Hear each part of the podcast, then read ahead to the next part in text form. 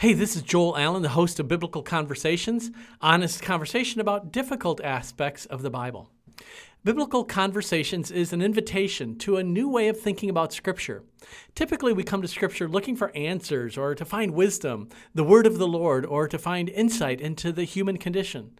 And while those are great questions to ask of Scripture, this podcast is about a new way of thinking about the Bible, a new way of looking at Scripture as an extended series of conversations, biblical conversations, conversations that are often in conflict and just as often finding conflict resolution. The Bible, like Jesus himself, is fully human and fully divine. And here we're going to explore the human side of this equation as a portal to deeper appreciation and deeper insight into the Bible as the very Word of God. The Bible was written by many different people with different ideas and different agendas. The authors of Scripture were people like you and me about the task of understanding this Yahweh who led them up out of Egypt and into the land of promise, and who comes to us in the person of Jesus, our Christ. The Bible, as a fully human document, conveys ideas about God that are in conflict with other ideas about God in the Bible. The Bible is a human story about how these ancient people of faith, with conflicting notions and competing understandings, learned how to resolve conflicts and develop communities built on shalom. And this is why this is so important. We still live in community and we still have conflict, conflict that's getting worse by the day we still seek shalom. We need to find shalom, God's peace. There's an art to learning to live within the bonds of peace and by divine grace in blessed community. And I believe that the most exalted, at least for me, the most transformative way we can experience the scriptures as, as the very words of God is to grapple with them in all their humanity. I've come to love the Bible even more passionately as God's Word because it comes to us in the dust of history, the grind of politics, and the gore of warfare. It conveys a history generated by people of faith on a complex and meandering journey of redemption and grace. The words of these particular people have become for us the very Word of God, the Word of God for the people of God. Thanks be to God for this unspeakable gift, a gift that points the way toward reclaiming blessed communities of shalom today and to God's eternal kingdom. Are you up for a new way of engaging in the Holy Scriptures of our faith? Let's have a biblical conversation.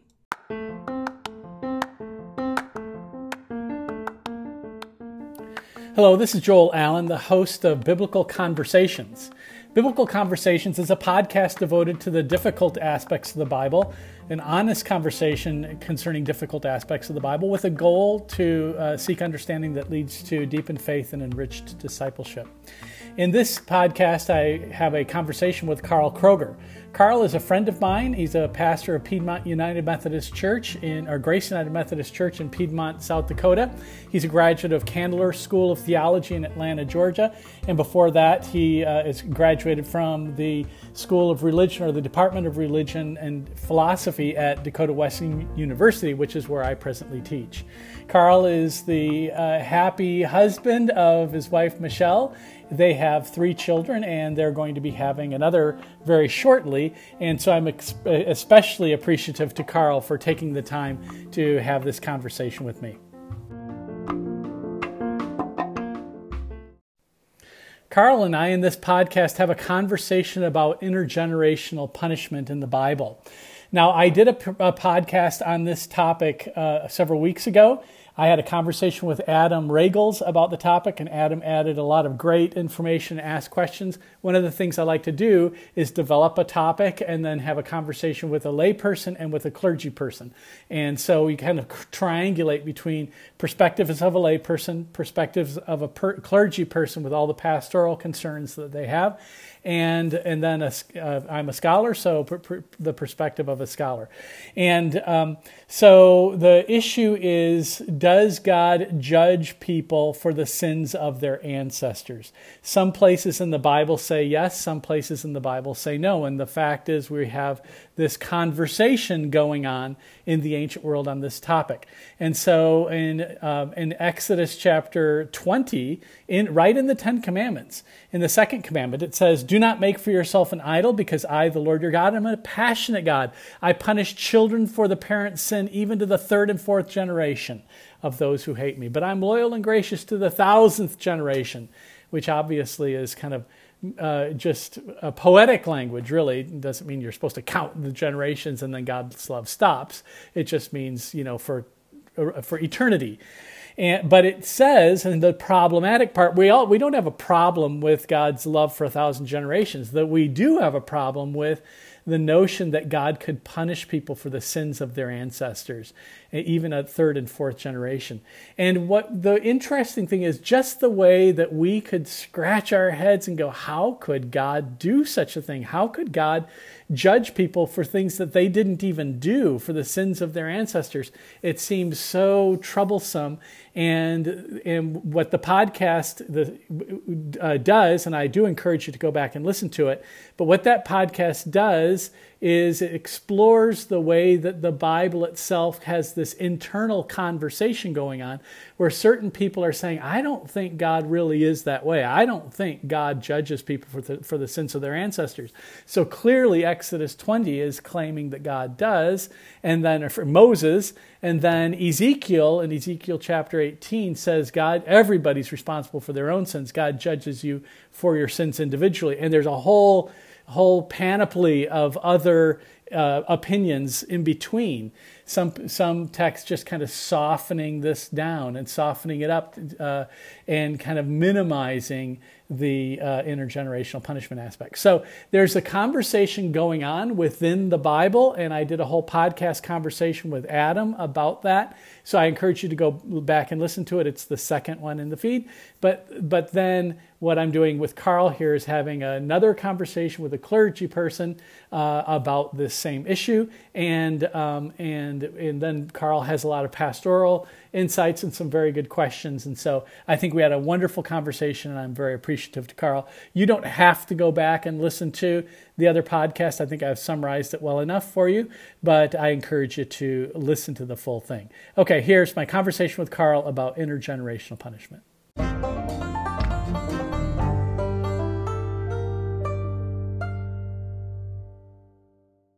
So, Karl, what is your perspective? What are the questions you might have about uh, the whole issue of intergenerational punishment and and the topic that we've been discussing? What are specific questions that you have? You know, uh, for me, it's it's really fascinating to see what appears to be this shift and this movement and and progression. Mm-hmm. It's not completely um, consistent in one direction. There are some exceptions to that, but in general, um, as you have, have shared, there's uh, a, sh- yeah. a, shift toward um, less generations being in trouble for the actions of right. the original, and in essence, more more grace and more mercy, yeah, as well as individual responsibility. Absolutely. And what I what I see yeah. is a God who is uh, more gracious than we realize. Mm-hmm. And I think that's a, a, a, beautiful thing. And I, I don't think it's that God is necessarily becoming more gracious. It's that we're under, right, understanding right. God more so in that way and more clearly. Yeah, yeah, that's that's a really, really good point because that's something when you talk about this kind of thing, especially progressive revelation, it comes off to people else almost as if God's like this finite person that's progressing and changing over time. And I, I totally agree that this is not an issue of God changing. It's more a matter of people understanding and, and using reason and experience to to understand God more over time and that you know they're people later were thinking, how could God actually do that? Yeah. So, so yeah, very good point. It's not a matter that God changes. It's more a matter of our understanding of God progresses. So, yeah. Which, which also raises the question: What were some of the influences uh, around people? Um, yeah, and what other understandings were there of how other gods of other religions worked. Um, is there any sort of uh, crossover that we're seeing there? Well, that's also a really good question, and I think it's uh, the case that um, that there was no intergenerational uh, intergenerational punishment in the ancient Near East. Uh, their their gods tended to be understood in more fickle ways. In other words, if you read the mythology of the ancient world, they don't. There's not so much an understanding of God's kind of commitment to a, a covenant that lasts over a long period of time. The gods are kind of fickle and passionate. And in fact, the language that I often use here is passion and pathos. God is perspective, uh, depicted in the Old Testament, particularly in the prophets, um, as a God who has a, a God of pathos, mm. whose d- whose anger is based on an infraction of a covenant. It's not that God just gets ticked off. Okay. And and this this language, you may be familiar with Abraham Joshua Heschel, uh, a great Jewish scholar who wrote a wonderful, wonderful book on on prophets, and he uses this language. Actually, he was a very uh, good part of the Martin Luther King's. Um, uh, march. He was, you know, marched with Martin Luther King over the uh, Edmund Pettus Bridge and all of that. He was a, a leader in the uh, social rights movement. But um, but at any rate, he points out that in ancient Near Eastern religions, that the that the gods are you know distemperate and they're uh, and in the myth of Atrahasis, one of our key texts, the these gods in the in the Noah story, or the what they would if not they didn't use the name Noah, but in the story of the flood, the gods led by Enlil, who's uh, Enlil, sorry, who's a storm god, um, decide to just obliterate humans because, and the reason they do it in this text, and the reason they flood the earth is because the humans have grown and become too so many that the gods they're making too much noise and the gods can't sleep, and that's exactly the way the myth of Atrahasis presents it. And other deities in the ancient Near East are, are in Egypt. Seth is the raging god. These gods are seen as having fevers of the mind, and in some cases you know, one god will go to another god and have to calm him down to, so he doesn't go and destroy all humanity, that kind of thing. And and Yahweh's just not depicted that way. Now there are some passages where Yahweh's wrath is hard to understand. You know, like where Moses gets uh, he's going back from from Midian to Egypt and and God comes and is trying to kill him because he hasn't circumcised his son Gershom. That's just a weird story. So there is some weird stuff there in the Bible, but um, but God in the Bible is much more. It's it's a covenant thing, and so uh, God's anger is based on covenant breaking the covenant laws and covenant. So it's like God, look, I have this plan, this agreement that I'll set up with you, and here's the stipulations. You keep the stipulations and everything will go well. But if you break the stipulations, then my protection backs off and you're going to, you know, uh, be, you, you will suffer and, and there'll be hell to pay if you break the covenant because so it's it's anger based on a covenant infraction in the in the scriptures and it, you could really see this in uh, the murmuring story. So, like as the children of Israel are going to Mount Sinai, there are several stories where they murmur against the Lord, and God kind of provides what they need and is kind of kind to them. But after the Sinai story, when they murmur, they get really punished, right? and so it's like once there's a covenant and there are stipulations and there are laws and here's how you behave, then there's more wrath actually. And wrath is the one of the first places where wrath is really spoken of is with Moses when he asked God to send someone else in Exodus 4. But the next place, interestingly, and this is pertinent for what's going on in the United States right now, Exodus 22 in the book of the covenant, where for abusing widows, orphans, and aliens, the anger of God, my anger will burn against you, and you'll be punished if you, if you. Um, so we should be more concerned about people approaching our borders from the south. I think because uh, because this is something that's God's commitment to widows, or, orphans, and aliens. Yeah, absolutely. you know, I, I love that idea that uh, that God is revealed not to be this sort of um, deity that just has a, a fickle or, or, arbitrary punishment right. go, that goes out, but that it is based in, in covenant and relationship and um, wanting a people to live in a certain way um, that honors God as well as is mindful of the people around them, especially those who may be struggling. Yeah, yeah. Yeah, it's really uh, a central part of the Book of the Covenant. This kind of justice for the poor, the those that are on the outsides of society, that are easily those that don't have the structures of the culture to protect them, and they're they're um, uh, unable to protect themselves and to and to provide for themselves. And it's it's if you're a part of the covenant, that that's the plan that you are to care for them and that you are to be the image of God and that bring and by bringing God's redemptive healing uh, presence into their existence. And so, yeah, yeah. It's interesting too that the Hebrew scriptures never present wrath as like something essential to God's nature. It's not something that God delights in. Not not like Seth is the raging one, you know.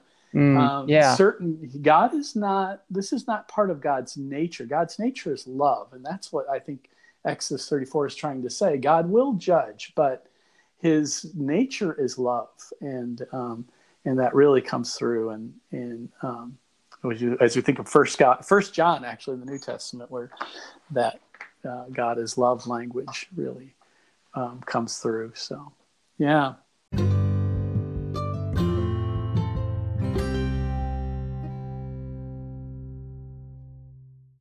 How do you, what are your thoughts, Karl, about the pastoral side of this? In other words, do you have people who struggle with a sense of God's wrath, um, kind of an anxiety about about being on the wrong side of God's wrath, uh, fear, maybe fear that they've uh, sinned against the Holy Spirit, that kind of thing?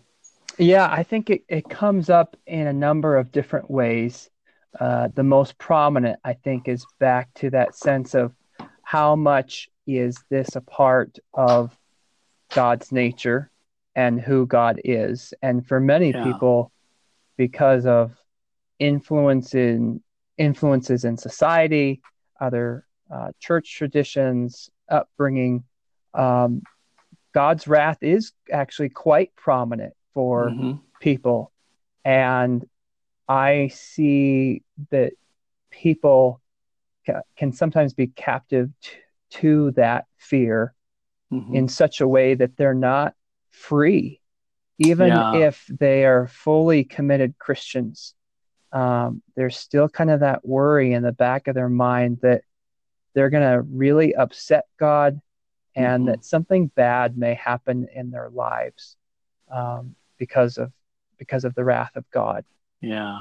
And yeah. so uh, you see that struggle for some folks. And on the other side, there's folks who are quite comfortable with a God of, of great wrath. Yeah. Um, and yeah. that God and um, God's own uh, self can can do what God pleases. Mm-hmm. Um, and so when things happen that are uh, at the hand of God, even if they may seem harsh to us, that it's not our place to to judge or to question those things because God will do what God does. Yeah. And so that's that's a different sort of pastoral conversation with people as yeah. I desire for for folks to see God more graciously and lovingly. Do you have many people that also struggle with actual anger at God? instead of God being angry at me, me angry at God, that type mm. of thing. Like, right. So that I find that that's the pastoral concern largely for folks outside the church. Mm-hmm. Um, most of those folks have given up on being here Sunday morning. Yeah. Um, because of what they've been taught and because of what they understand God has done in their lives. Uh, they're at a place where they they don't have peace. Yeah. Um, and some of those folks have walked away completely, and and others are still wrestling. But church is difficult. Yeah. and uh, I, there's definitely a special place in my heart for those folks. Yeah. Um, you know, you sometimes I, I heard that line about, you know, people talk about, you know, how mean God could be, and God did this, God did that, Mm-hmm. and I, you know, they may say that they struggle to believe in a God like that, and right. you know, my response is, yeah, I, I would struggle to believe in a God like that too. Yeah. Yeah. It is interesting to me just the degree to which the Psalms provide permission to be angry at God. In other words, there's Mm. just times where you're going to be angry. And Yeah. um, and there are places in the Psalms where I'm just amazed. I mean, the psalmist is spitting angry, and and and he's you know shaking his fist at God, and it's right there in sacred Scripture. And uh, sometimes I think that that I mean, sometimes you wonder like, why would that? Why would that be a part of God's word? And then you think, you know, there are times where people need to know, hey, it's okay to be angry at God. There are times where it's just a natural thing. You're going to be angry. It's just where you are right now, and you need permission to be able to express that, and God can take it. And, Yeah, absolutely. yeah, Yeah, and I, I hope to help point people to, especially the Psalms, where Yeah. they can see that just that raw and brutal honesty, Mhm. and then to see what comes from that type of um, freedom of expression in our faith. Yeah. There's an okayness about being angry at God and and bickering with God almost uh, in in the Jewish world, in the Psalms and in uh, rabbinic literature. So, yeah, Yeah, it, it's it's almost I, I love just sort of the the engagement um, that we're able to have and, and and almost more richly so from that Jewish tradition yeah, of of being able to think about what's motivating God and, and what's causing uh, different thoughts and, and, and even emotions and and then even to to to argue as Moses does um, to say now now God don't you've you've come so far with us I know Right. you're upset um, but let's let's just keep going here yeah. you know one of the the questions that I think I, I often think about as we use this image of uh, the metaphor of God being a, a divine parent Mhm. uh, just going back to ideas of of wrath and and love is I wonder about all of the different ways that God is presented in the scriptures Mhm. and it I think one of the hardest things for me is feeling at times as though God is asking us to be more loving and gracious than God is able to be. Hmm. But I, I believe God is more gracious than I am because I'm such a, a flawed human being who, who falls short. Um, right, but as, especially as I think about uh, becoming a, a parent again to uh, Yeah. a, a new little one, and times when I will be frustrated and impatient, and you know maybe justifiably uh, wanting to express some some anger. Um, Mhm. I, I believe that God is is going to be more gracious and loving than I am. yeah, amen.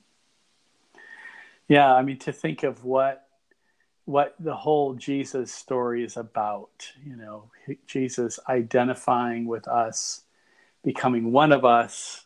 You know, the whole idea of him, the laying aside aside divine glory and taking up our humanity and identifying with us, and then bearing the guilt and the the the our punishment and and um, and so that we can be in him. I mean that whole story of the atonement is such a confusing one on one level but there's a basic structure to it of that is one of grace and love and compassion and identification and incarnation that that um, takes this whole language of divine wrath to a point where okay god is angry at justifiably so at sin and yet god is driven by grace to and and love to identify with the sinner and to and to bring them home to God. And so, yeah, it's a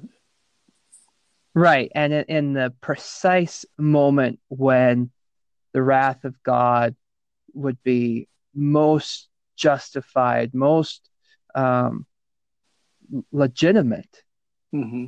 God chooses relationship. God chooses love. Yeah.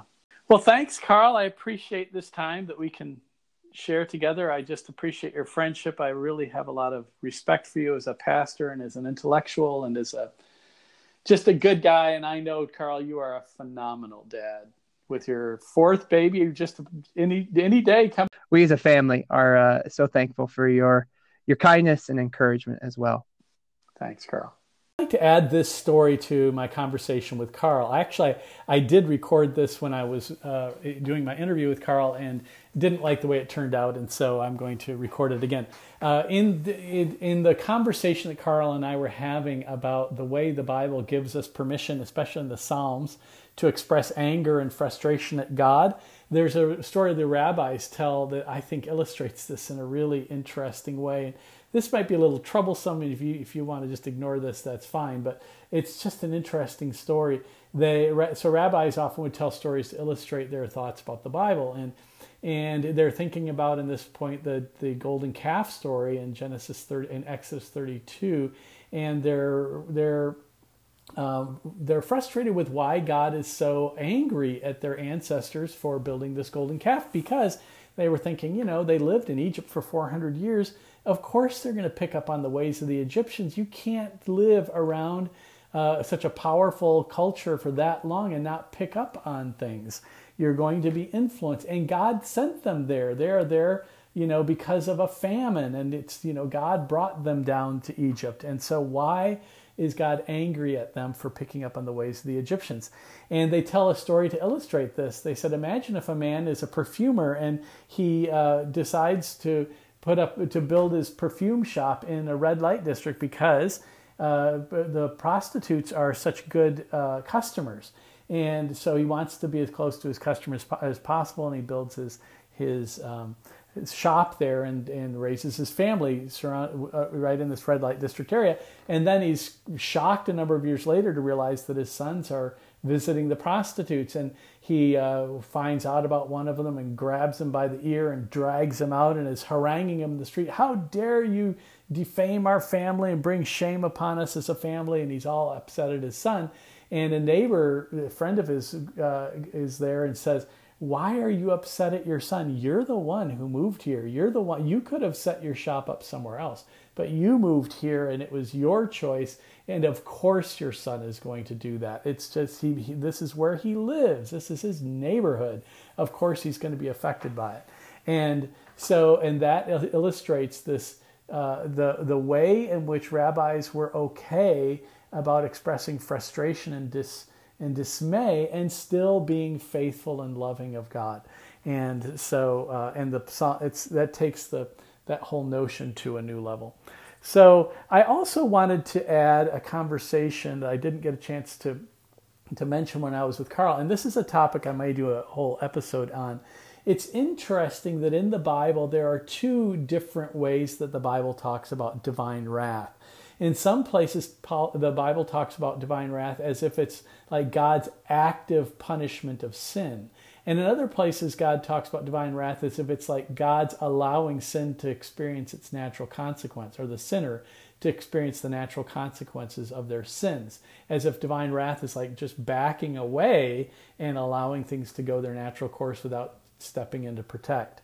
And so, um, and we and can actually see that in the New Testament in Romans chapter 1 verse 24 in this section talking about the uh, God's wrath at sin it says God when God gave them over to, to do things that shouldn't be done.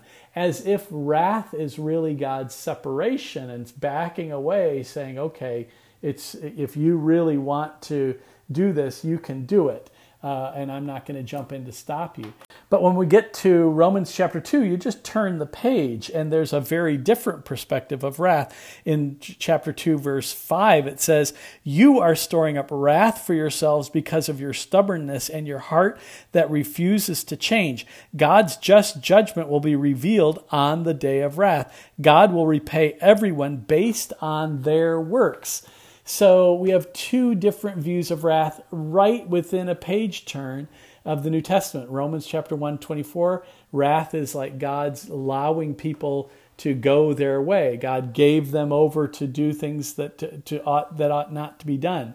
And Romans chapter 2 verse 5 through 9, wrath is God's active punishment of misdeeds. And Paul and the biblical writers just didn't see a contra- contradiction there. It was a paradox, not a contradiction. It was something that that was kind of two sides of the coin. In one sense, wrath is God's punishment for sin. In another sense, God's wrath is, is letting sin go its course and backing away and not and, and allowing sin to experience its natural consequence. So I think that's a helpful tension. It's very good to uh, know where these paradoxes lie.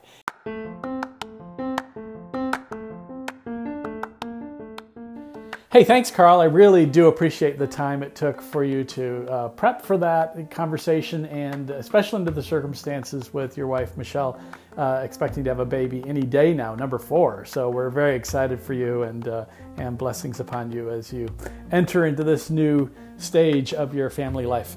I also noticed as I was listening to the audio that that Karl's very good about avoiding the masculine pronoun for God.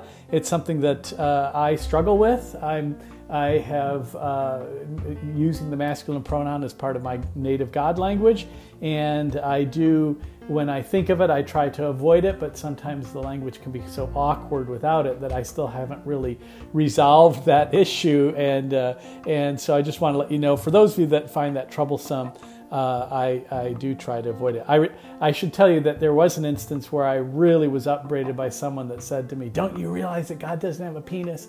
And of course, I realize that, you know, Christian theology has never claimed that, or Christian theologians have never claimed that, that God had a physical body in that sense. Uh, of course, God doesn't have physical body parts and genitalia, uh, but the language is deeply metaphorical. So, and that direct leads us to the next topic. The next topic is Does God change God's mind? And it's so much easier to say, Does God change his mind? And I probably would if I had been reminded by Karl, by Karl's usage. He's never mentioned this to me, but Karl is so careful with his usage on avoiding the masculine pronoun. So we'll say, Does God change God's mind? And there are places in the scriptures that say yes, there are places in the scriptures that say no, and we'll be examining that topic. So I just want to encourage you to uh, subscribe to this podcast if you haven't, to rate and review, and to share it with friends. We would be most grateful. Thanks. God bless. And the word of God is for the people of God. So thanks be to God.